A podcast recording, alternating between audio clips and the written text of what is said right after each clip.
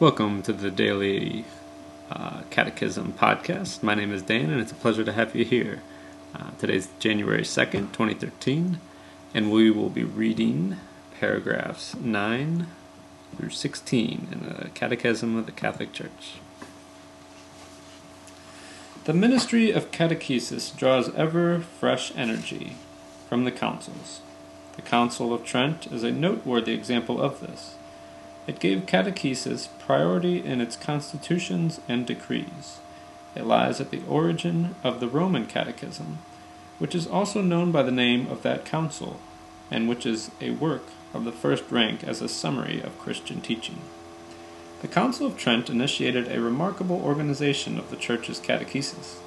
Thanks to the work of holy bishops and theologians such as St. Peter Canisius and St. Charles Borromeo, St. Turibius of Mogrovejo, or St. Robert Bellarmine, it occasioned the publication of numerous catechisms. It is therefore no surprise that catechesis in the Church has again attra- attracted attention in the wake of the Second Vatican Council, which Pope Paul VI considered the great catechism of modern times. The General Catechetical Directory, the sessions of the Synod of Bishops devoted to evangel- evangelization, and catechesis, the apostolic exhortations, Evangelii Nuntiandi, and Catechesi Tradendae attest to this. The Extraordinary Synod of Bishops in 1985 asked that a catechism or compendium of all Catholic doctrine regarding both faith and morals be composed. The Holy Father, Pope John Paul II, made the Synod's wish his own, acknowledging that this desire wholly corresponds to a real need of the universal church and of the particular churches. He set in motion everything needed to carry out the Synod Father's wish. Father's wish. Roman numeral 3, the aim and intended readership of this catechism. The catechism aims at presenting an organic synthesis of the essential and fundamental contents of Catholic doctrine, as regards both faith and morals in the, in the light of the Second Vatican Council and the whole of the Church's tradition. Its principal sources are the sacred scriptures, the Fathers of the Church, the liturgy, and the Church's magisterium. It is intended to serve as a point of reference for the catechisms or compendia that are composed in the various countries. This work is intended primarily for those responsible for catechesis, first of all, the bishops as teachers of the faith and pastors of the church. It is offered to them as an instrument in fulfilling their responsibility of teaching the people of God. Through the bishops, it is addressed to redactors of catechisms, to priests, and to catechists. It will also be useful reading for all other Christian faithful.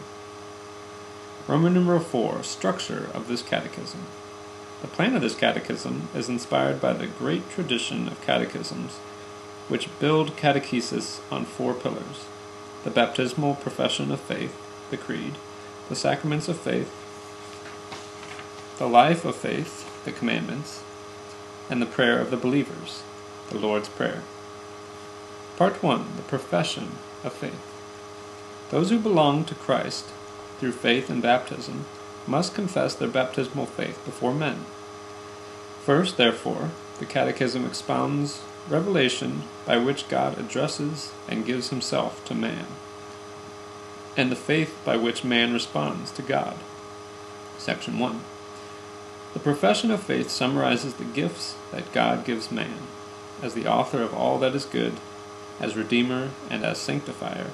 It develops these in the three chapters on our baptismal faith in the one God, the Almighty Father, the Creator, His Son Jesus Christ our Lord and Savior, and the Holy Spirit, the Sanctifier, and the Holy Church. Section 2. Part 2 The Sacraments of Faith. The second part of the Catechism explains how God's salvation, accomplished once for all through Christ Jesus and the Holy Spirit, is made present in the sacred actions of the Church's liturgy. Section 1, especially in the seven sacraments. Section 2. Part 3 the life of faith.